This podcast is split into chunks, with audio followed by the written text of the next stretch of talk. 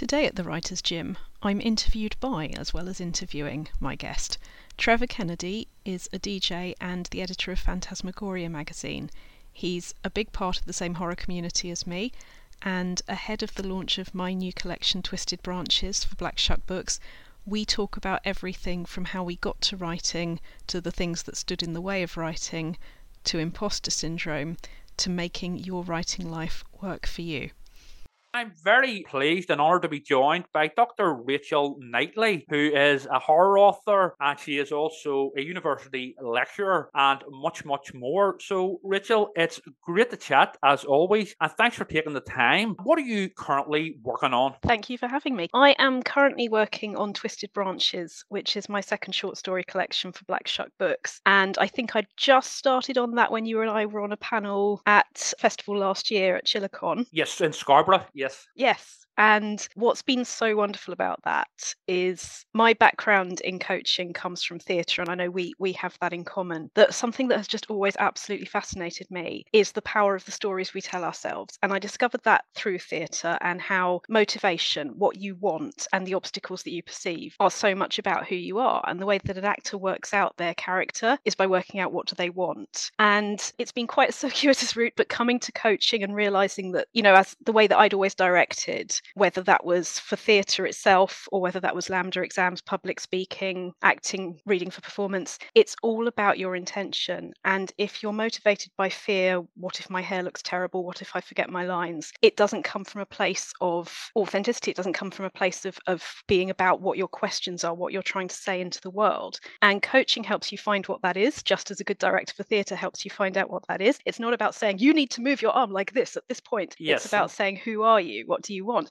And so, even though the book is not about theatre, the perception and reality relationship and how that plays out in families is, I think, truly, genuinely horrific that we have so much yeah. lack of understanding of when our fear is driving us quite a lot of the time and how those relationships intertwine for good or bad. So, the way that I've talked about Twisted Branches is it's an extended family and how they knowingly and unknowingly mess up and light up each other's lives. Yes. So, it's, yeah. it's the basic horror in that however much you love someone, in fact, maybe the more that you love someone, the more you're capable of standing in your own way of who you are and who you want to be with them. Indeed. And the sort of the horrors of the real world would be very much, you know, day to day life with our families, with our friends, as opposed to maybe vampires and werewolves and ghosts, you know, type thing. Yeah. I mean, any any monster is a metaphor for something that is absolutely real, and I suppose that has always been my interest in, you know, what what are the stories that we tell ourselves, and can we be, become more than those stories. So, on my podcast on the Writer's Gym, I was talking to another coach recently about exactly that that when you say the thing, when you bring it into the world, you know what it is. But I'm writing about characters who don't do that. It's far too embarrassing. It's far too scary to explore those emotions. So, let's push them right down yeah. and pretend they're not there. And, you know, all excitement ensues, horror ensues because we're denying who we are. And that is when we become the monster version of ourselves. Indeed. Indeed. I would agree with that. Absolutely. So yeah, you were really discussing there about your upcoming new collection, Twisted Branches, which is on the way. Could you tell mm. us a little more about it, please? Like um, when it will be released and where it will be available from, and, st- and anything else really? Any any spoilers or anything like that? Sure. Okay. Yeah, it's going to be out on the twenty sixth of October. That's the official release date. There is going to be a launch in London. I don't yet know if that's the Friday or Saturday, so maybe there will be a pro- postscript to that soon. But I'm I'm going to be doing a little online tour of, of blogs on Instagram, and yeah.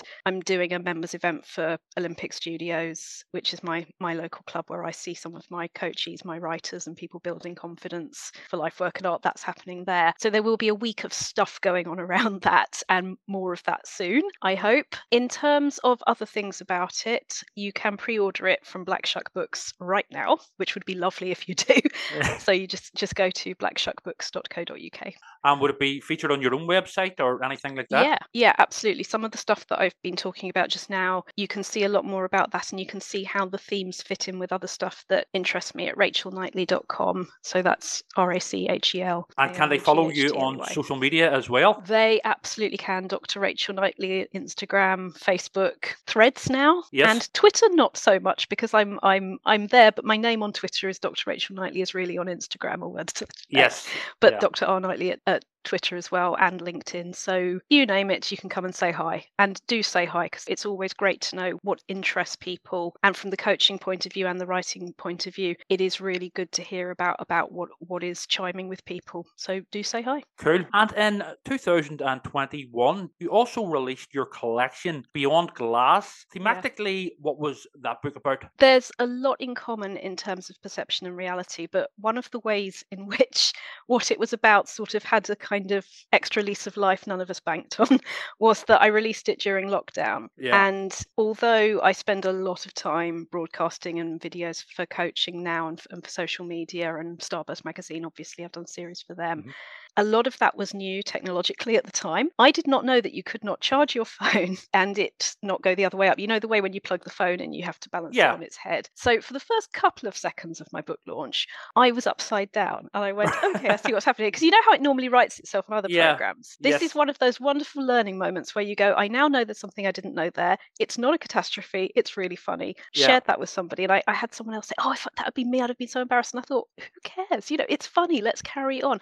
And I, I think being able to just enjoy that, sort of laugh with people about it, carry on. I feel like the things that I was writing about were really key to the lockdown experience that you you don't ask for these things. Life throws some really hideous stuff at it and we get confronted with our own powerlessness. And it's not about oh there's meaning in everything or anything like that.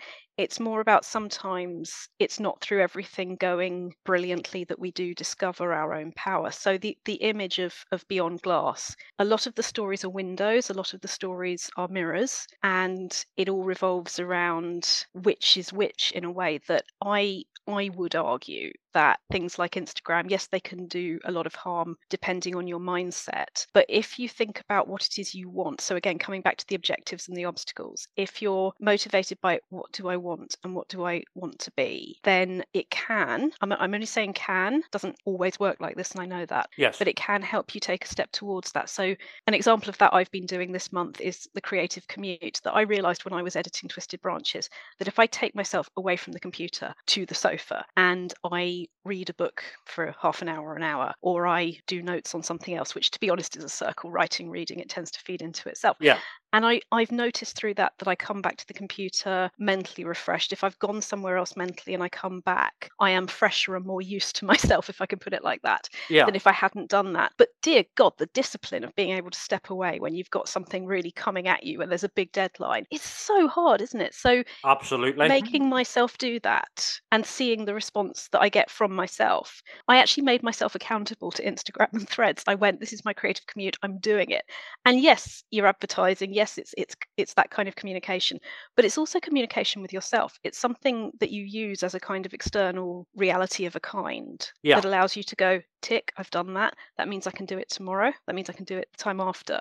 I think i probably got that through physiotherapy because i have dyspraxia and various coordination issues and yeah. i text my physiotherapist an emoji when i've done a certain exercise each day and he will text back and go yeah or, or fire you're on fire it's great you know and that makes me be more likely to have the strong habits that i need and it makes me healthier. So perception and reality is kind of what all these things are about for me. Isn't it great how i did that with no spoilers? Yeah exactly I yeah said... and i would certainly subscribe to what you were saying about you know whenever terrible things happen in life which happen to us all at times mm. but um ironically i suppose suppose they, in the long run, if we survive them, they make us much stronger people mm-hmm. with with hopefully a better perspective on life and sort of more of a sort of a real a, a real sort of outlook on life, if you know what I mean. Yeah. I think that's absolutely right. And again, I'll I'll try and do this without spoilers, but I think one of the most important things to me about Beyond Glass, one of the stories was based on a what if that was a stalking situation that right. um the partner, as it turned out, I'd thought ex partner of a person that I was with, who I'm Jewish, lifelong anti anti-Semite mm-hmm. history of physical violence,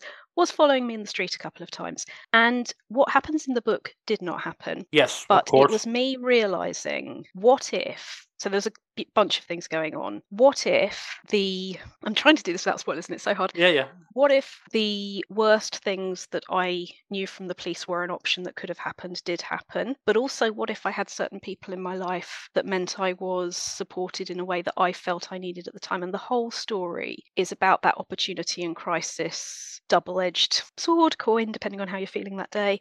And that for me is a bunch of questions I desperately wanted to ask. That what it came to, and this and I'll tell you the bit that was real and that continues to fascinate me to Mhm. this day. Um, it was much more emotional at the time, but I'm sure. very, very interesting to me. Is I represented pure evil to the woman who was following me because she saw me as being with the man that she was with. That wasn't my Yeah. impression when I went into it, but I was Jewish. I was a teacher, which was something she wanted to be, and she saw me as pure evil, as having taken what was hers. And as somebody who was who I knew was anti-Semitic, I have emails that the police's um, the bit that is Yeah. true is I have emails that the police's system couldn't take because the the language in it, the system rejected it. So I was standing next to a policeman who Right. the emails, unable to send them. That is how bad it was. You know, so we represented true evil to each other, and I, even as that was going on, I thought, well, there's a story there.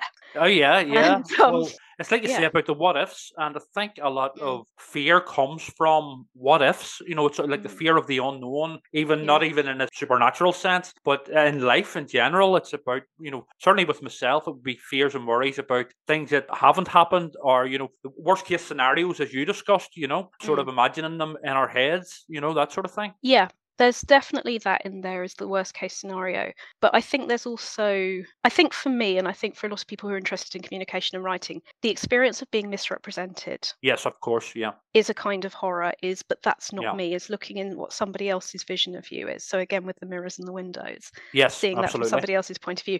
Again, perce- perception and reality, I guess. Um, Yeah. But what what I think for me also was going on there was the one kind of sense I can make of things that, as you know, as as as as much as I'm talking about it now very calmly, wasn't at Yeah. the time, and you know, And it was very out real. It wasn't a what if. Yeah. yeah. Certain things were going on, certain things were what ifs. The, And, the, the emails were and- real, yeah. and the, the, The well, emails the were real. stalking and all that were very real. Yeah. Yeah. Yeah. So what wasn't though was the no. Actually, that's a spoiler. So I'm not going to say that. Okay. What I will say instead is it was really for me about testament that the meaning that we find in the terrible things that do happen to us yeah. is is the is what we come forward with. So what I came forward with is again it's coming back to what I was saying earlier. Say the thing that the person I, I was with at the time didn't want me to tell the police because he thought it was going to make the situation worse. Yes. Yes. And my brain went, well, that's that's bullying. That's letting the monster win, and I'm Yeah. absolutely programmed to not do that. So I went into a bit of rescuer mode. I wasn't trained as a coach then, so I didn't know what I was doing. And you can't do that if somebody basically doesn't want to be rescued. yes. It doesn't work. It's got to, as as you know, we've talked about in other things of life. The person's got to save themselves. They've got to be at Totally. that point, be ready Yeah. to do that. Be be open to that. So I suppose because of that, the one piece of control, if you like, that you do have is over your own behavior and telling your story and say the thing. And because that way, whoever has that problem next along the line, you might have saved somebody else's life. And where there's domestic violence involved, Yeah. that can be absolutely literal. So there's a responsibility there. Now, I've I've had people in my writing pre-career, I couldn't even call it a career at that point, going, "There's too much of you in there," and I took that to mean literally, "There's too much of you in there" when I was much younger, rather than Yeah. you haven't worked out why you're saying it yet. It's not about how much of you is in there. It's about do you know what you're trying to do with it? Do you know what you're trying to say with it? It's not just look at me, validate me. It is Yes. what is the message beneath that. Yes. And I think we're, we're all on that journey, and it can always be difficult to find. But following what your questions are about the world yeah. does let you find that. Yeah. So that that's been something that's been quite important to me. Oh no, I would totally agree with that. And a lot of the time, you know, whenever we write, there'll be a significant part of ourselves in our writing, um, quite a significant part. But it's about the way we sort of, you know, bring it forward. You know what I mean? Like you say, it's not about oh, look at me. This, you know, it's about you know about the issues that we're writing about and sort of bringing them to the fore. You know? Absolutely.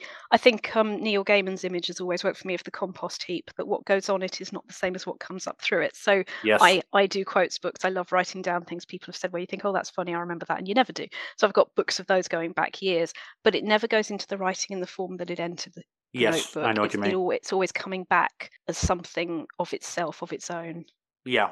What first attracted you to the horror genre and ultimately to, to become a horror writer? I think we've sort of touched on some of this already, but um, yeah, go ahead. Well, the confession would be that I thought that I didn't like horror. I was one of that long, long, long queue, despite the fact that I was, you know, fairly goth and had grown up on the gothic literature and specialized in that at university. I still thought that horror was people's limbs falling off and boring things, which are Yeah. both gross and you know, I'm still not that way I'm not on that bit, but the spooky stories and the what haunts people has been what I was fascinated in from in literature from the word go. I just didn't realise the whole thing was a spectrum or a broad church, as Yes. people are fond of saying. Um, for me, it's a goth spectrum, it's a horror spectrum, but broad church works just as well. And what happened was I was internet dating once the whole stalking thing had, you know, kind of cooled down a bit, and I was back out in the world, and I I met my now partner, and you know he he knew I liked a lot of the things that I liked, and I thought I didn't like horror films. Um, yes, I now have reviewed them and written them, and yeah, I know it's ridiculous. You've been it's less, converted. less than a decade ago. I don't think it was that. I Yeah, think it yeah. was it was a Yeah. case of of relabeling and a bit more self knowledge. But anyway, what happened was he dared me. He dared me Yeah. to write a horror story. It came first in the dearly departed Writers Forum magazine fiction Excellent. competition. Yeah. It's called Wolf in the Mirror. It's in Beyond Glass. I eh, re-edited a little bit for that, but it made me go, oh, actually, the literature of fear is what horror is. And if somebody had called horror way back at the beginning the literature of fear, like romance is the literature of romance, I think our PR issues would be completely different and much easier because the minute you go, it's it's fear fiction, it's the literature of fear. Oh, I see why that's healthy. Oh, I see why that's interesting. Oh, I see how that leads into coaching. But the word horror, the angle that that takes, yes. dot dot dot. You know, maybe I'd have turned up earlier. Yeah, yes, I, I, I know what you mean. Yeah, yeah. Mm. so, as we've all already sort of discussed a bit as well, you're a writing and confidence coach. What exactly is a writing and confidence coach? What I'm doing is using my business and personal coaching qualification in conjunction with the creative writing PhD and Yeah. history as a freelancer of 15 years. Because I was already running the Writers Gym, I was already working with published authors, developing writers of all kinds, sometimes people who have never published anything, barely written anything for themselves, who are interested and want to see what else they are capable of. And it does not matter how much you've already done or how little, that's a process that we all want to engage in. So, really, I, I took the qualification because I wanted to support the people I was already working with as well as I possibly could. And what branding now, writing in confidence, is all about is it's finding the clarity that becomes the focus, that becomes the confidence. That if you're interested in where your voice is taking you, it's like, oh, I wonder what's around the next corner. Not what does so and so think, or I'm not as good as so and so, or any of any of the sort of obstacles that get in our way. But what am I interested in? If you follow that, you'll get your first draft. And if you're open to developing that, you'll get your publisher. It's going to happen. But it is about how you work with yourself. Yes. So, all life, work, art, choices, and coaching are about that. And it starts with curiosity. It starts with, with having enough sense of self rather than the infinite mirrors all around us. What do I want? That's what it starts with. And that is what I do. Cool, excellent. And you also, as again we've already sort of touched on, have a background in theatre, acting, and directing. How did you find this type of work? I know it's one of your main backgrounds, I believe. And do you still work in it in any form? I started in a youth theatre in West London as a teenager, and I was very, very shy as a teenager. And I had friends there, and it was all lovely. And I spent time in that community until my, I was directing there until my early 30s, so 10, getting on for 10 years ago now. And I loved it as a community, a bit, bit like how horror writers Yeah. are to me, to me now. But it's something that you you don't get paid for not that that's the point but it it's not the full career so it was it was something i was doing on the side but then age 25 i lost a friend to cancer who'd been in my in my youth theatre group Mhm. and i wanted a bunch of people at her funeral said let's do a show in memory of her and i had a feeling that if i didn't push this this probably wasn't going to happen but that's what really actually changed my entire life was forming a theatre company to raise money for Macmillan Cancer Support in my friend's memory. Now I'd written a bit for different theatre companies Yes. and I'd had I'd had plays on and things like that. But the way that it's most relevant, as much as you know the, the plays were were lovely and I had some one act things put on and various things happened, but what it was really about for me was I did I did a play. It was a Terry Pratchett play in, in memory of this friend and for her chosen charity. And what that then became was new writing events for Macmillan Cancer Support every year. And it's also now in memory of two of my uncles because there's a big history of cancer in my family. And, Yes, yeah. um, my Yeah. grandfather as well. Uh, so that was how that started. I left a very sensible job in copywriting, which I was hating. Um, my thank God, fam- family encouragement saying, yeah, it's volunteering, you're not getting paid for it, but it doesn't mean it's not a job. Make it be a job, do what you want to do with your life. If I had not had really my mother's su- support emotionally and uh, in my yes. 20s financially to get that going, the sponsored write that, that now exists would never have happened. So every year, what happens now is I unite a bunch of published writers and developing writers from my coaching community, and everybody writes on a theme that is something to do with quality of life, because that's Macmillan Cancer Support's mission. So these days, what I do is I ask an author of note to give us a title around that. So this year we have the lovely Paul Tremblay, and what we have here is Paul's title, "A Well of Strength: The Strength of Well." Will. And we had a long conversation about about um, whether it was stroke or comma. He likes the comma, so we went with right. always always pick what what the author in, author's intentions are. Yeah. So, you know, I, I won't comment on what I see in that title because every writer who's involved in it will see something different in that title. And as with all creative writing, there is no wrong answer. A writing yes. prompt gets your brain to pick a lane and have the confidence of going forward with that. And that is is what it's all about. So that is Green Ink sponsored write. Excellent, good stuff. Uh, great um, and very worthwhile work as well. And apart from the upcoming collection, and of course this as well, a well of strength, the strength of will. What other upcoming projects do you have on the go? Um, may I just answer that question by repeating the website for this one before I yes, say anything? Yes, I'm sorry, my, my, apologies. Yes, go ahead. yes. no, no, no, it's fine. And before the internet kicks, kicks us off your meeting in nine minutes, yes. what I want to say is justgiving.com forward slash green ink sponsored write 2023 and the more people can donate, share that link with their friends, family, and ultimate universes. Yes. I cannot begin to tell you the difference it makes for quality of life, which is all any of us has in the end, yeah. is what you do with the time that you have. Great. What was the question, Trevor? Sorry, yes. what other oh. upcoming projects do you have on the go? Oh, so there is something I have just started, but it's so early, I'd feel like I was jinxing it if I said it, but it, it may possibly be drama related. Right. And that is all I will say for now. Okay, yep, sounds intriguing. Yep, I look forward but to I, I hope people will go and pre-order Twisted Branches. That would be fantastic.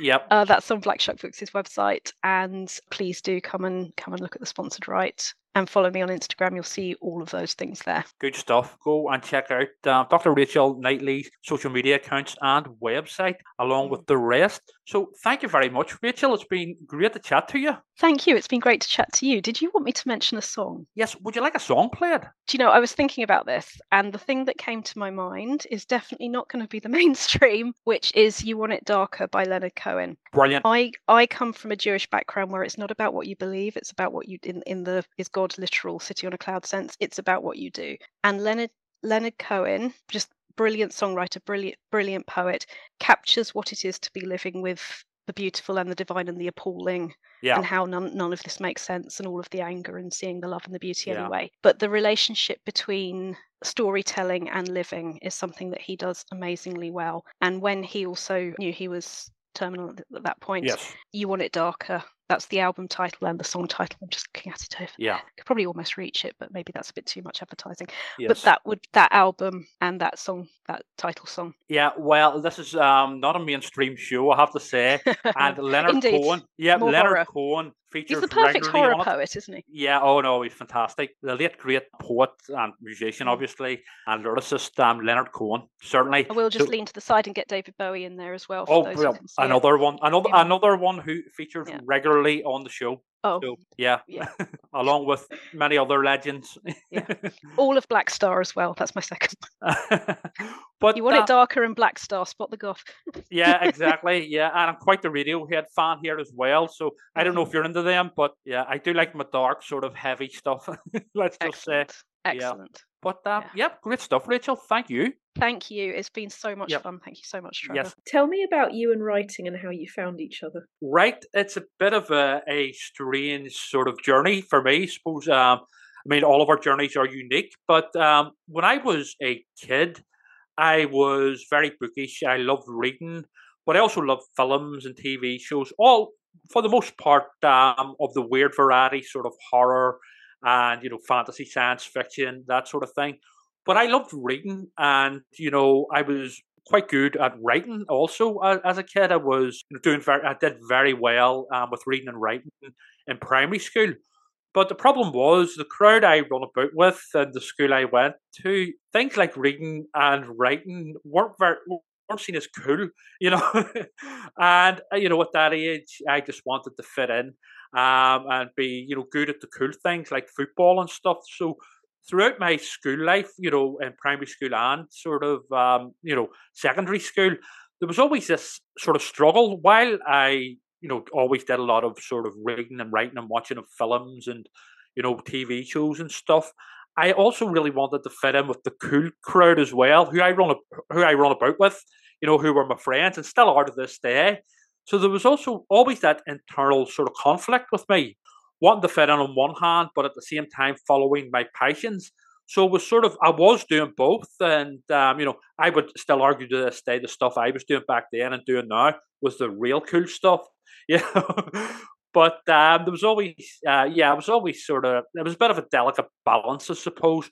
I used to write quite a bit, you know, horror stories whenever I was a kid. Um, I loved reading sort of horror books and you know horror magazines, Lovecraft, Stephen King, magazines like Fear, Fantasy Tales. I was a big fan of the fighting fantasy role playing game books and loads more. There was other sort of uh, pro- a lot of the stuff I read and watched as a kid was not age appropriate, but um, again, it, it was a case where I could even back then totally differentiate between fact and fiction, you know, and you know, I, I, knew it wasn't real. It was, you know, ultimately, you know, it wasn't a real monster. It was somebody in makeup in this film, you know. So what, what were the non-age appropriate ones that stuck with you? Well, as a small uh, sort of primary school kid, some of my favorite films were the Evil Dead films and the Hellraiser films. uh, that's not a joke. you know, uh, my mum, who sort of grew up and sort of introduced me to Hammer films and stuff like that, they're the Triffids. She was sort of of the mindset that you know, she was still sort of thought that her films were maybe not quite more more in the tone of Hammer and stuff, uh, uh, quite gentle. And she just encouraged my sort of creativity, but I don't think she quite realised how sort of uh, maybe hardcore some of these films I was watching were. But she, ultimately, she thought they were harmless, and, and I would agree with her. For me, anyway, I know that some kids, even my sisters at the time, it wouldn't have been appropriate for them, and it would have freaked them out. But were um, they younger or they were uh, both younger. One would have been two years younger than me, or still is, obviously, and the other one is five years younger than me. So while they were into sort of Barbie dolls and Sindy dolls and things like, you know, Disney, you know, Disney princesses and stuff, I my sort of bedroom walls were covered in things like Freddy Krueger, um, Pinhead, you know, Evil Dead, stuff like that, and all these horror books. But generally, my family were just of the opinion, you know, it shuts them up for a while. Just let them do it, you know. You know. And was the writing happening in conjunction with that? Were you imagining yeah, your own yeah. I, I used to sort of I whenever I was again in primary school, technically I wrote my first book and and I also made an attempt at writing a fighting fantasy game book as well. I think I was only aged about eight or so. And um, the, the first book that I wrote it was a, a, obviously a horror book, horror story, and uh, my dad worked in a printing firm. You know, he was a printer all his life, and I not understanding the cost of lithographic printing at the time, and you know, I asked him to get it printed for me. so again, to keep me quiet, because I was a very enthusiastic kid, especially about all of this stuff. So I think basically to shut me up, he got my handwritten story and illustrated by myself, photocopied several times and stapled together and I then handed it around the doors of you know my neighbours and stuff. You know, I was only like seven or eight, but it was all very over the top, and there was vampires, werewolves, and you know, ghouls and zombies and stuff in it. Um, it was it was called Ghosts Run Wild. So if you put Ghosts Run Wild on a table next to the latest issue of Phantasmagoria, do yes. you see family resemblance between what you're actually publishing and editing? Yes, I do. Uh, Absolutely. Well, basically, yeah, there is a, a strong, strong connection there. But once I got into my sort of later teens, you know, I was still writing stories in, in you know, secondary school and stuff. But once uh, I started up my own horror club, and um, I used to rent out my horror books and videotapes to the members of my horror club. And everybody had, um, you know, a membership card with a monster on it and stuff. And so you were already an entrepreneur at the age of what? yes, at the age of like 12, 13, I used to rent out the videos to the teachers as well. I went to quite a sort of good grammar school. Essentially, I come from uh, a working class background, but um, I passed my 11 plus. English and you know history and art were my best subjects. So I went to a very good school. It was quite strict, you know, and had all these societies that were very highbrow. You know, it's like the, the rowing club and the fencing club and the debating society. And I was like, well, fuck that. Where's the horror club? you know, so there wasn't a horror club, and so I started up my own one. Uh, back then at, at the school, it was very MR James, almost Etonian. This school, but to be fair, although that you were supposed to jump through loops to start up your own societies and stuff with the school, and had to go through teachers. They sort of gave me a bye ball. I think again to shut me up, but also to sort of encourage me. But as I sort of progressed into my later teens, I started getting other sort of um, hobbies. Um, let's just say, sort of, you know, the whole mm. clubbing culture and partying. So, long story short, again, anything I enjoy, I will always sort of go full on with it. Let's just say, and I would have quite, um, um, well, a very addictive personality. So, um, basically, long story short, in my twenties, um, early twenties and stuff, whenever I was, you know, sort of indulging in all of that sort of lifestyle, I it caused me a lot of problems. And um, however, um, you know, I'm, not going into detail and not sort of bore people. I'm sure they can sort of guess. There were a lot of issues that happened, you know, through my drinking, especially, but my other sort of um, partying lifestyle choices, let's just say. But in my 30s, I started sort of dabbling back in writing again and stuff like that. And um, um, again, long story short, it was a case of after trying many things, I essentially had to return to to gain recovery. I had to return to the kid that I was before I get into all of this other stuff, um, and return to essentially my old self. You know that very enthusiastic kid and quite creative and into all the horror stuff properly. I mean, I would have still read and watched sort of horror films and science fiction and stuff, just not as much as I would have, you know, back then and perhaps should have, and indeed do now. But can I ask you about that? Because you said about coming back to that child who knew that they were a writer. Yes. Was that thinking sort of offered to you or is that is that your interpretation of what needed to happen because it it does make a lot of sense to me that we lose something along the way yeah and going back to find it is a very important process. Yes, yeah. I mm. yeah, I would um yeah, I would agree with that. Um so with although with me, um it's um it was basically it was a decision that I eventually came to. I tried many things to get sober, essentially, and um ultimately it just crept up on me. And I think it was subconscious but conscious at the same time.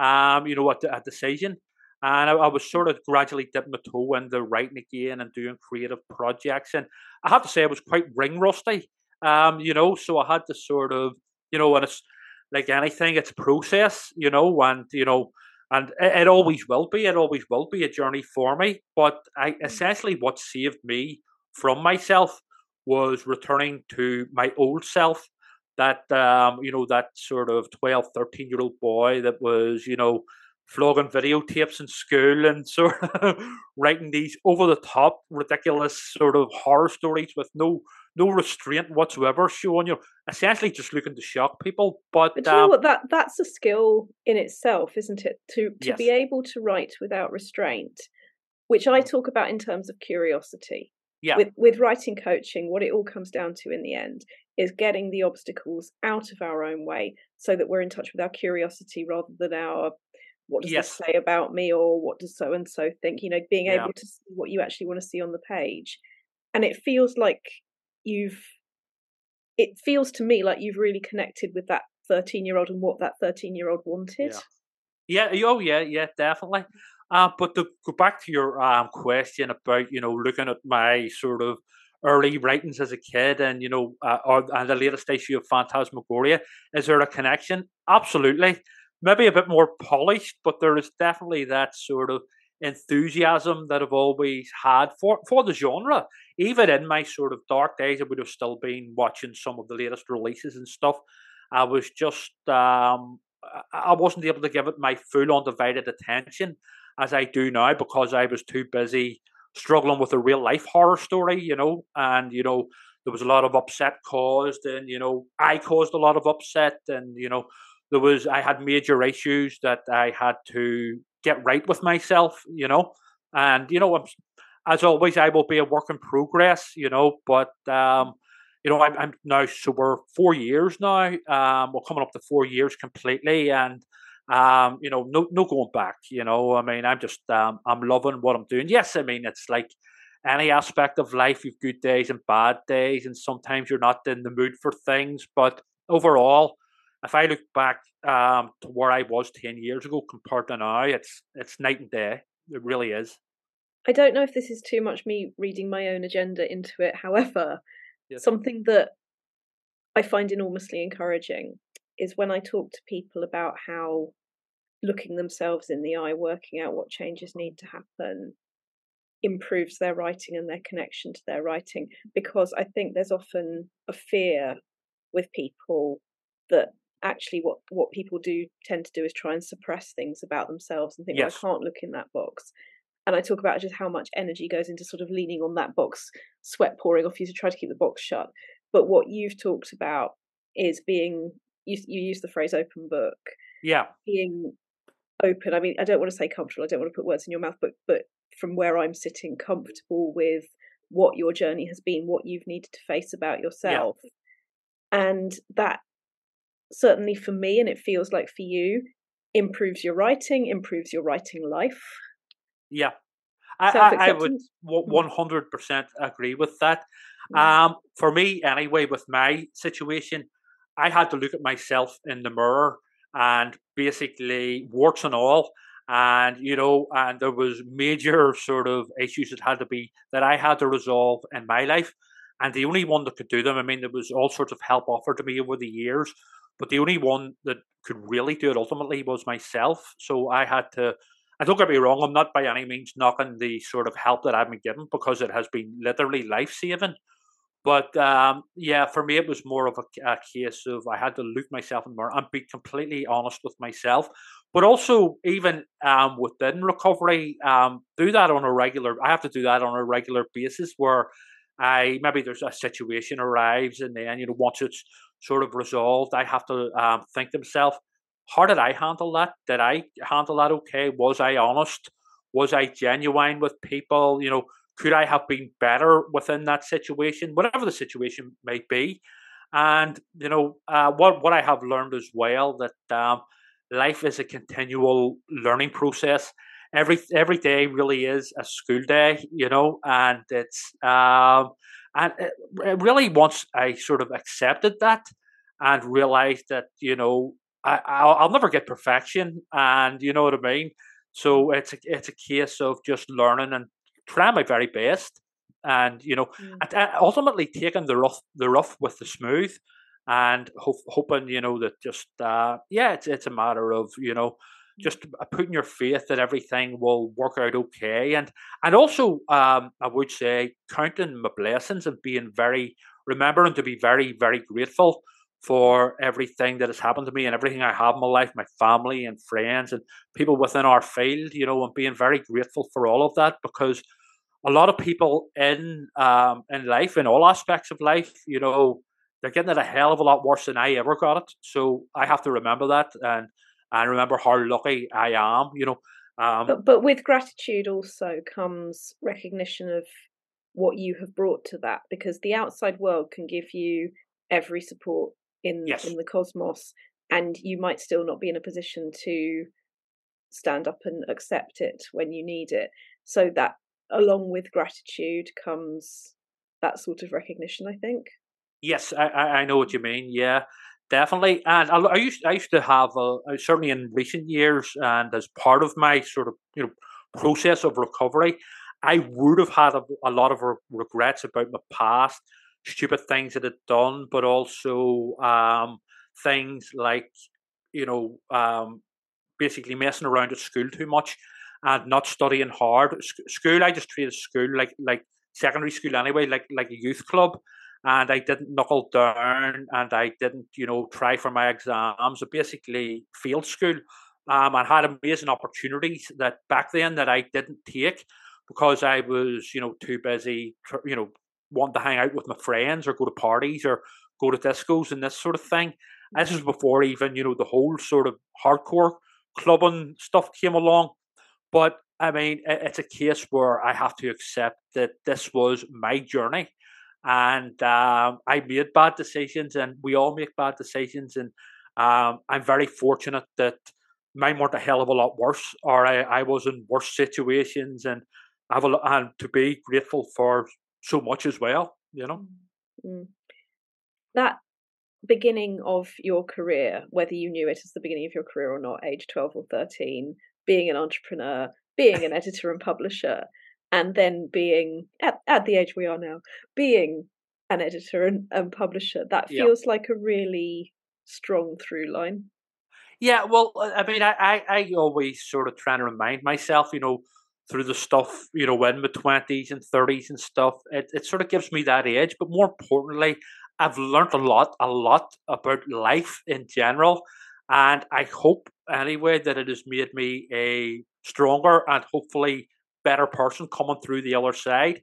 Mm-hmm. Um, but yeah, I mean that's not for me to say. That's for other people. there's, there's a lot of people will probably say still an asshole. You know? well, there's always there's always going to be somebody who says that about all of us. But yeah. actually, I think I think getting comfortable with that knowledge was personally really helpful to me. That not everyone is going to like you, and and yeah. t- turning up with the message that is true to you, with the thing that you feel you can contribute to the universe, regardless yeah. of the fact that some people are going to think you're an asshole because that's just statistics. You know, that's somebody is going to not like whatever. A lot of say. averages. yeah, completely. You know, it's it's it's about it's about having that that confidence to. I mean, for, for me, confidence is focus. It is curiosity. It is being about the message, not the messenger.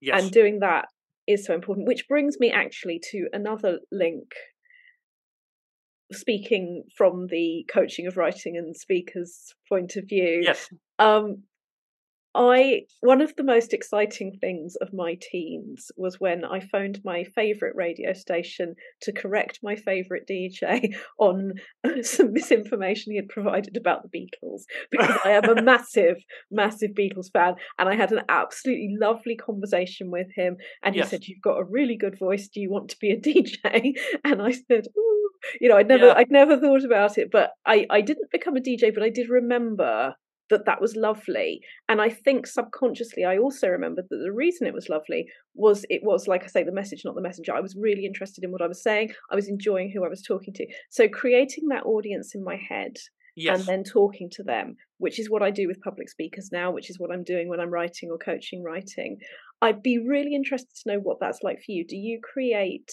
an audience a specific audience person in your head? Do you do the ideal audience thing when you're speaking, when you're writing? Do you do stuff like that, or how is that for you?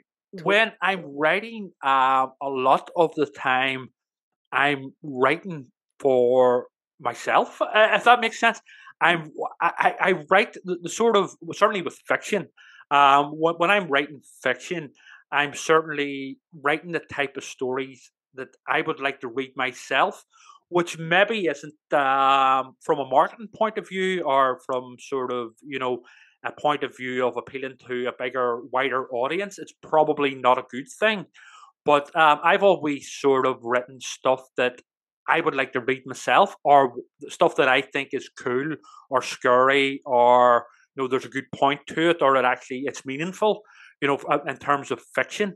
Um, but regarding um, you know, um, speaking in public and stuff like that. I actually find um, the doing radio or podcasts very easy um, to do. The reason being is because I can't see the audience in front of me, especially if it's pre-recorded. Then you know, um, yeah. but I would get very nervous um, whenever I'm speaking in, in, public and I can see the people in front of me. I've done a, a bit of you know live theatre. I've also done um, stand-up comedy. Um, although only one gig, to be fair, it was part of a, a, workshop, but it was in front of a crowded bar of people, and it was very nerve wracking.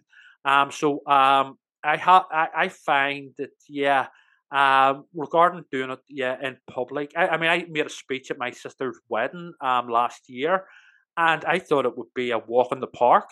But whenever I get up, I was very nervous. Now I got through it, and um, it, it comes across quite well. But um, inside, I'm very sort of panicky and sort of you know that sort of thing. Maybe I'm just a good bluffer. Um, a lot of people think that I'm actually, um, you know, because I talk, you know, I've done you know live theater and stuff, and I do radio and stuff like that. A lot of people, um, I uh, think, uh, mistakenly, I believe that I'm actually a very confident person. I'm not. I'm really not. Uh, I'm a lot more confident than I used to be, but um, you know, for sort of reasons that we've already discussed. But I, am actually quite. Uh, I'm, I'm not very confident person at all. But I do find that um, whenever something is coming up where I have to perform or speak in public, I, I literally just in my mind force myself to do them and just think it's not going to, you know, this is not life or death. This is not the end of the world. And you, more times than enough, it works out fine. Mm. It's so interesting hearing what it's like in other people's heads for this because what you've just described of what other people might see is different yes. to how it feels. I I so recognize. I'm sure every everybody recognizes, and I I I remember being outside at the coronation uh, street party we had, and a yes. guy who lived across from us, hearing that I was a confidence coach, essentially made the assumption that confidence was something I felt I had Yes. maybe other people didn't. Yeah. And the idea that it was a life skill, like writing is a life skill, like speaking is a life skill, and so on, yeah. was so far from where he was hearing it. And this this is something that I I do see a lot that people forget that yes, they've got their entire internal lives going on the whole time, but so is everybody else. You know, you're never the only one that's going, oh dear God, I can't do this. Here are the 27 things that could go wrong in the next second. Yeah. we're all doing it. And I, I think for me, that's the freedom is when you realize that everyone else is just as imposter syndrome filled and nervous as yeah. you could ever be. That yeah. of course we look confident to other people the same way they might look more confident than they realize to somebody else. And I, I just think it's celebrating what you've got to say. Yeah. And being a vehicle for that, isn't it? You know, you, are putting Absolutely. something into the world. And I suppose it's like anything, the more you do something, the better you get at it. Hopefully, anyway, you know.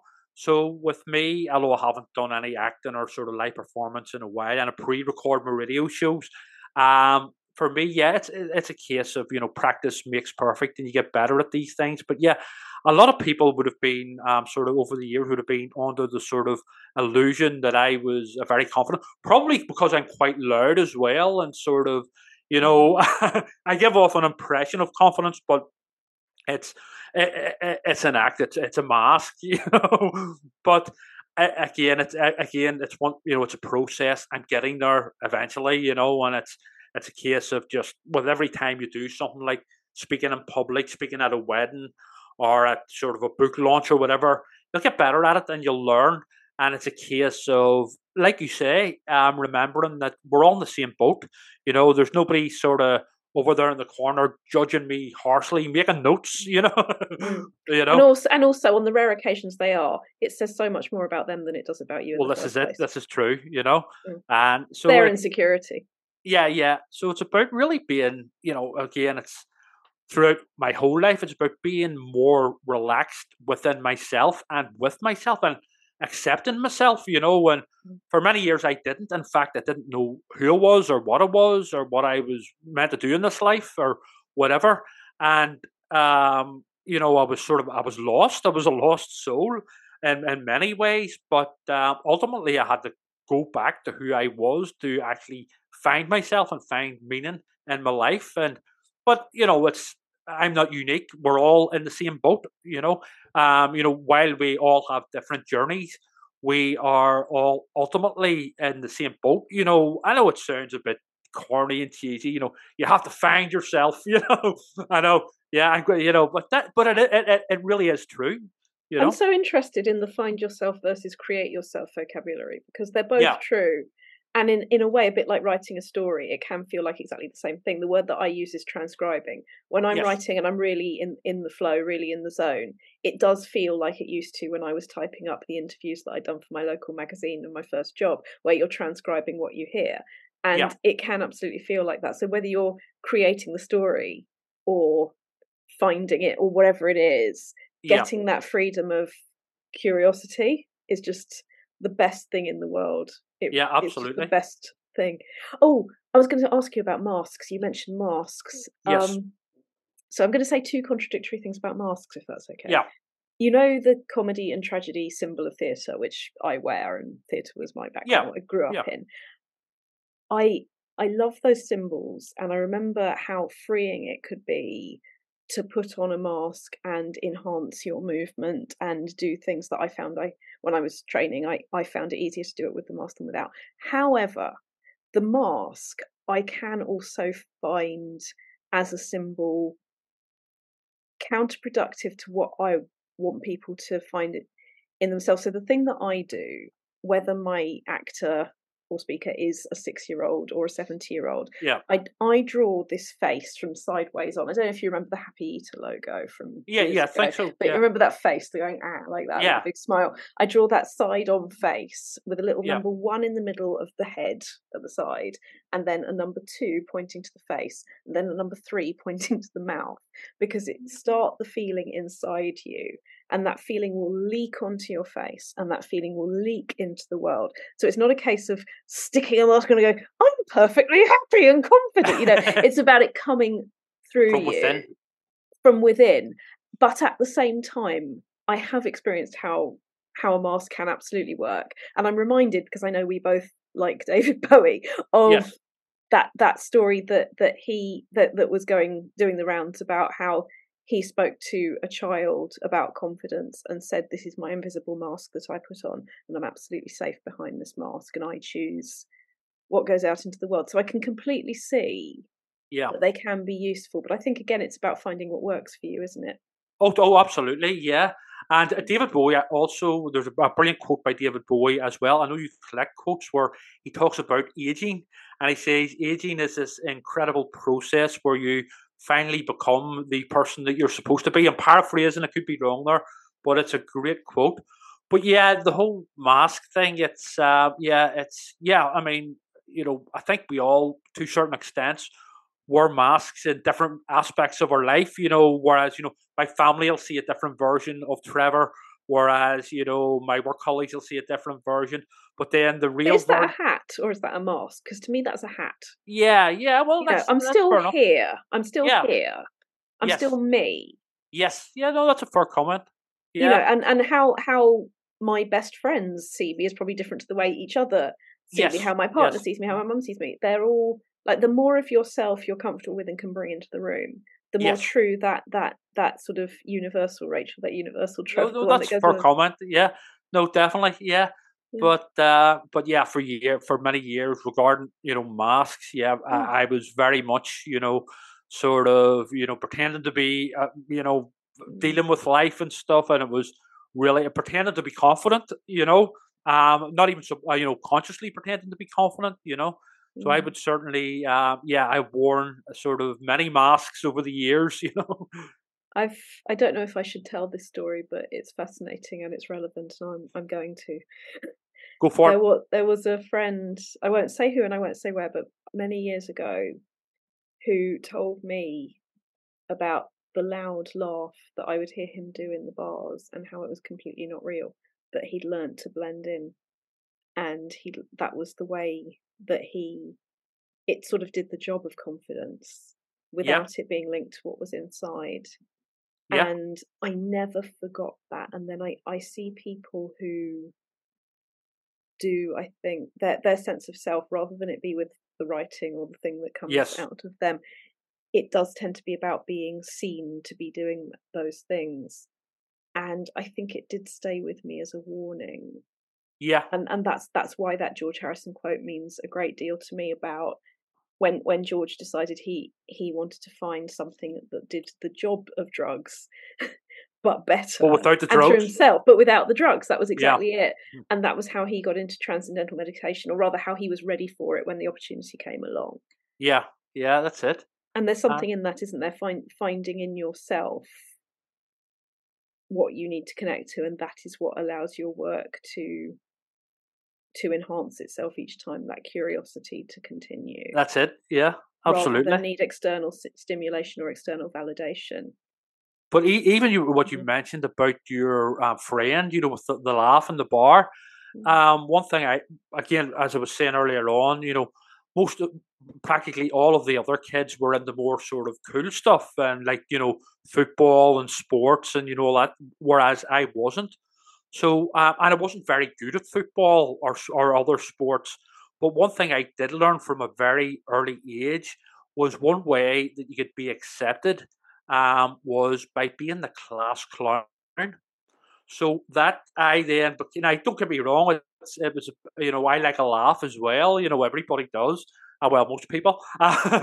but so um, one of my masks was very much um, being, and still to a certain extent is, was very much being the sort of class clown, the joker in the pack, mm. because you know make people laugh. You, you're popular, um, you know that sort of thing. Um, so that would be certain uh, another aspect mm. of it. But, but again, as I've grown older, sometimes it, it, you know it's okay to be a fully rounded human being, grumpy at times, and you know you don't have to be you know laughing and joking all the time. It's not. It's it would be that would be weird for a start and annoying. yes, and that's where toxic positivity can also come in, isn't it? Where yeah. there's no such thing as positivity if you don't acknowledge negativity. Absolutely, absolutely. Becomes... I remember there was an episode of The Simpsons where Ned Flanders um, had to get he had to be treated at a hospital because he was always being so nice, and he had to learn that um, that it was okay to be obnoxious sometimes, and it was okay to be human essentially. you know? And it was it was the vocal tick, wasn't it? You know how he always does the I can't even okily dokily. Yeah. okily dokily, that was it. Thank you. And they worked out in that episode that that was that was actually a tick. That was I'm so yes. used to having to be positive. Yes. And that's what those unreal laughs or those unreal gestures are about. When it's, it's a it's a very clever episode. Back when The Simpsons was very clever and cutting edge. You know, yeah. back back in the nineties. That's oh, right. Oh, so much.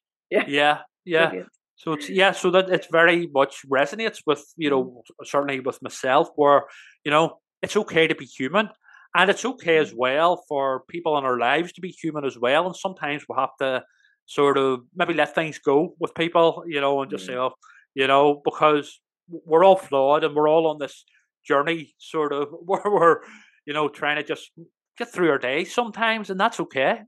And that's okay. Know? Absolutely. I'm going to ask you about writing and what works for you. With with me, just as a kickoff, the the journaling in the morning, the sort of palate cleansing is yes. a really good way in. As not going to lie, is the coffee, all of the ritual sort of yeah. gets, gets me into the zone. What is your getting into the zone ritual, and what is writing life like for you? Um, essentially, um, to be honest, a lot of the writing I do these days is non-fiction, you know, reviews and stuff like that. However, generally, um, my writing life on a sort of typical writing day will be um, get up um, in the morning, you know, get something to eat, um, reply to emails, stuff like that, get myself sorted out for the day so everything is organized. Um, however, I would um, have to say I'm I'm very much a vampire and a night owl, Nosferatu, in fact. Um, whereas I like working late at night, and right indeed, um, I'm not as bad as used to be because I'm sort of back working in a regular job now. But I could, I can easily work through the night, uh, maybe to seven um, in the morning and stuff like that. I would have no problem with things like you know two o'clock and four o'clock in the morning in the past. You know, right through to you know up to seven o'clock in the morning. Um, I just find there, there's less distractions then. Um, and also, uh, I can just sort of really knuckle down and go at it. It's not healthy at all. It um, messes with my sleeping pattern um, and also my eating pattern. And in fact, during the lockdowns, I was doing that a lot. And during the winter lockdowns, I wasn't seeing daylight at all for quite a while, and it really unhealthy for my mental and physical health. Um, So yeah, not I, I don't recommend it. Um, but these days I'm a lot more relaxed um, and a bit more sort of chilled. Where with back working in a, in a regular sort of day job, although it's only part time, it's got me into a, a good routine. I'm sort of I'm being a bit more sensible. However, I believe I do my best work in at night and in the evening, although going to bed at a bit of an earlier time than before, a bit earlier than before. I'm really curious about this because I I did go through a phase where I think, as we all do with insecurity, going, oh, a real writer, because we all say that about the thing that isn't ourselves, does it at night, you know. And I'm a, yeah. I'm definitely a daytime creative person, and my my ex partner was like you was was he he would write through the night. That was his time for that. Yeah, and I got into the insecurity comparison fairies sort of land where you go, that's a proper writer and I'm not. I I now know what I was doing there, and that it is not true that one is yeah. necessarily better than the other.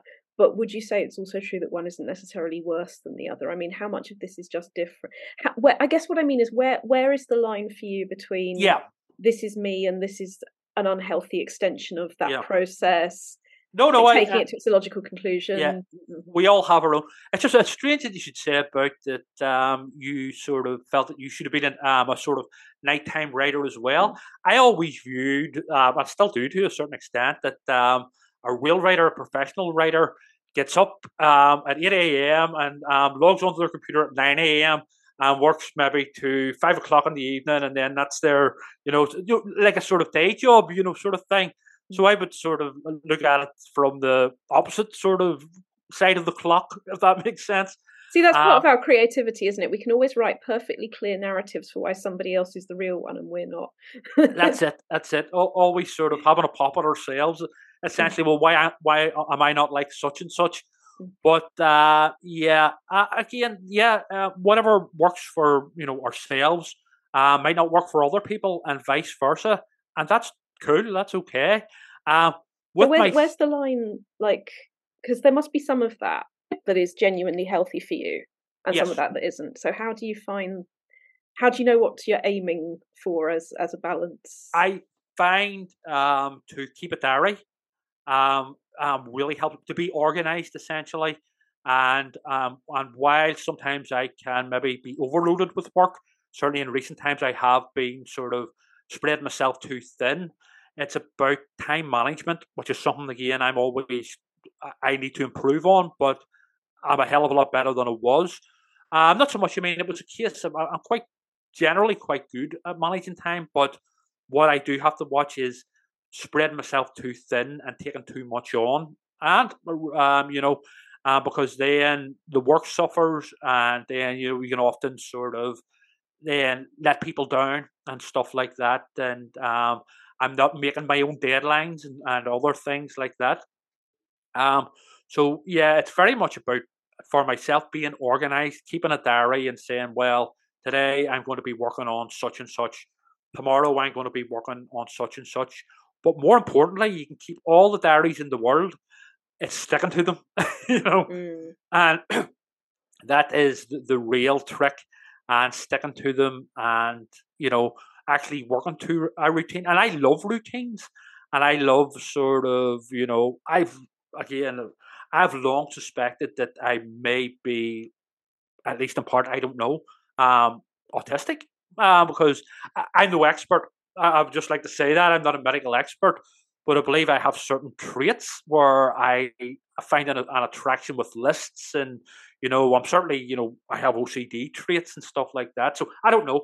It's not important. But um, what is important is that um, time management and sort of organization is a major factor for me and the most important. Yeah.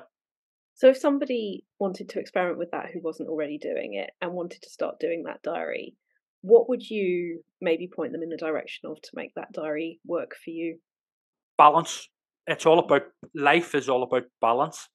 And um, if you go, if you do things to an extreme, anything, you will burn out, and other aspects of your life will suffer. So it's it's really about balance, and remember to um, have some downtime to go out and see friends or enjoy yourself, go to the cinema, and you know socialize and things like that. I, I think life in its entirety is about balance, even with diet and stuff like that. Um, sleeping, um, sleep at a normal time, get, get into a good routine of sleeping and eating at, at, at the correct times. Because I know from my own personal experience, from not doing that, um, I mean, I worked night shift as well in previous jobs, so that really does a number on your sleeping and eating patterns, you know. Um, but I mean, sometimes you know certain things, you know, within life, you know, just have to be done, and you just have to grin and bear it. But in general terms, get into a good sleeping and eating routine and um, balance things out within your in all aspects of your life, diet, you know, sleeping, work, um, sort of, you know, um, socializing, everything, and again, um, but don't be too hard on yourself if you have days where you don't quite stick to the plan and you just sort of, I don't know, just chill out in front of the TV for a while or something. That that's okay too. Be kind, be strict with yourself, but also at times you have to be kind to yourself as well. And um, but whenever you are working, work hard, and mm. you know get the job done. And once you've done it, you will feel that great job satisfaction. Mm. That's that's really good advice. And maybe scheduling in the downtime absolutely within that diary so that yeah. you have to do it because it's there. Absolutely, and I would also recommend um, just we spoke about it before uh, meditation. Yes. Uh, back when I was back to David Lynch, where we yeah. when I was, I'll just be honest. When I was in rehab in the twenties, um, they had meditation classes, and I was 25, and I must admit, a very immature 25 year old. And I, I was just like laughing in the meditation classes and thought it was all a bit silly. I was wrong. I was an asshole. Meditation is great.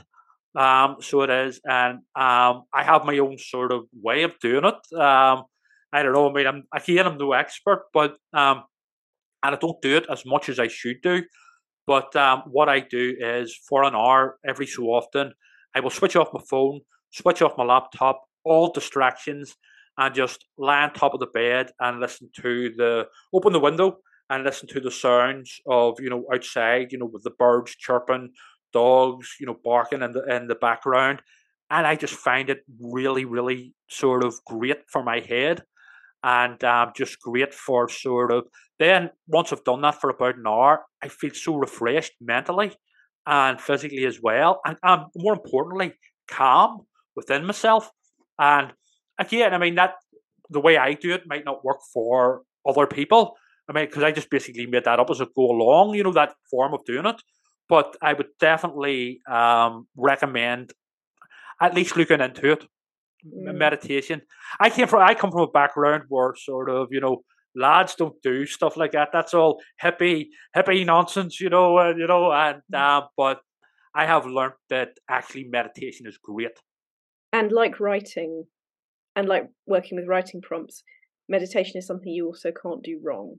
Yeah, do, doing it at all, going yeah. through that process benefits you because I mean I'm sure you've you've seen and, and heard people respond to writing prompts and there will usually be somebody in the room going I don't know if I did it right and yeah. when you're coming to meditation I I've seen exactly those same feelings that what if I'm doing it wrong or my mind yeah. went sideways at that point and the answer is you're there you've stepped into your mind and into your own private world and you're exploring it's not a case yeah. of right and wrong it's a case of be there and experience it and just see what happens on the other side and whatever works for each individual you know whatever.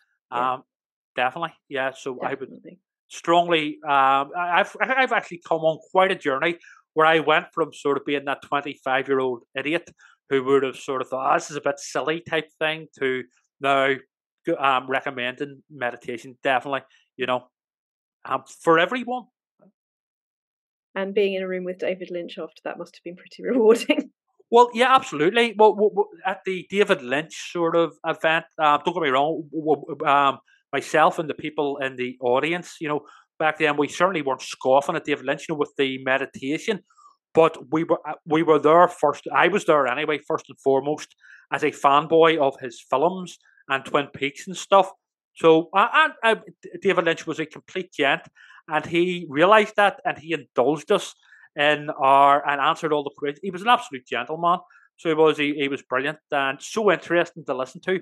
And he does this thing where he talks with his hands and he does, you know, and it's, you know, I'm sure you've seen it in interviews and it was just great to sort of listen to him. And I would say as well, he's very relaxing to listen to, you know. Mm. Um, you could sort of just listen to him, sit there and almost become hypnotized and listen to him all day. Great, yeah. My favourite moment, I was watching a, a, a course that he had pre-recorded and you know how it's all in that glorious monotone. Yes. And he said, When it comes to writing, I like to write. And then he burst out giggling because he realized what he'd said. Yeah. that that was the advice. Actually, yeah. right. And then I thought, you know what? As with everything about meditation, you're absolutely right. In the end, well, that is the advice. Do it rather than think it's eh, going to eh, all be. So, you know, it, it really can't be as simple as that, though. That's mm. like, uh, like pure simplicity, you know? And sometimes, uh, I would say a lot of the time, if we approach everything in life in mm. simplistic, practical, logical terms, yeah. it works. Don't over uh, don't overcomplicate things. you know, if it if it works, do do it that way. If it doesn't work, find yeah. something else that will, because it will in the end. Yeah. Are there any other writing exercises, prompts, things that you do that help you not necessarily for any particular kind of writing, but just at all, what what what are the toys that might work for you? Um, self discipline.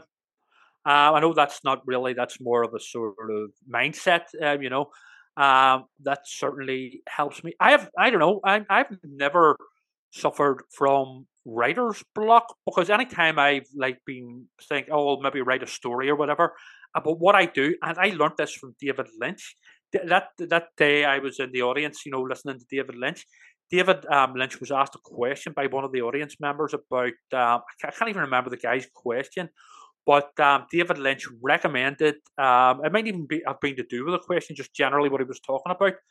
David Lynch was talking he was talking about writing, and he said to always carry a notebook about with you, a notebook and a pen, and um, so basically, any ideas you have, which can happen when you're um, basically on a bus or going to the toilet, or you know what I mean, the most random times you'll get these um, ideas. But he said um, you need to write them down straight away so you don't lose any of them, and I, that has always stuck by me. So I have basically pages and pages of story ideas that I can always go back to. And again, I learned that off David Lynch, and he also said to do the same with your dreams um, whenever you wake up and sort of, um, you know, write them down straight away, you know, that sort of thing. These days now, you can, um, I say these days, it was only like 15 years ago, but now we can sort of, if we have an idea, instead of, you know, getting our notepad out, we can sort of text it to ourselves or put it into our phones. But definitely, um, always write down, um, make a note of your ideas. Yeah. Don't let the fish swim away A hundred percent. And uh, yeah, uh, definitely. And whatever way you make that note, you know, and uh, however ludicrous the ideas might be, you might use it, you might not, but write it down anyway. Do you remember his jigsaw image about that that I really love? Is he um he I may have seen that, yeah. Oh, love this one that there's somebody sitting in another room and there's a door between you with a letterbox and the and the person on the other side of the door will give you one jigsaw piece and you you know, you don't know what this bit of the idea is, you don't know what this jigsaw piece is, but rather than go, this is a rubbish jigsaw piece, what you do is, oh, okay, here's my jigsaw piece. And there'll be another one along in a minute and you'll start putting the jigsaw pieces together and you won't necessarily know what it is, but you stay curious and you keep going and I absolutely love that. And eventually, yep, you get your completed piece. Yep. Yeah. Your completed jigsaw. Absolutely. See, see also everything in life. yeah, uh, yeah, exactly. 100%. Thank you so much for doing this, Trevor. It's been absolutely No problem at all. My pleasure. Uh, yeah, absolutely. Usually I'm the one doing the interviewing, so it's, it's, it's been great. If you'd like to spend more time at the Writer's Gym, head to the programme notes for this episode's writing workout. Find Trevor Kennedy at Big Hits Radio UK and Phantasmagoria magazine. To pre order Twisted Branches for October 2023, visit Black Shuck Books.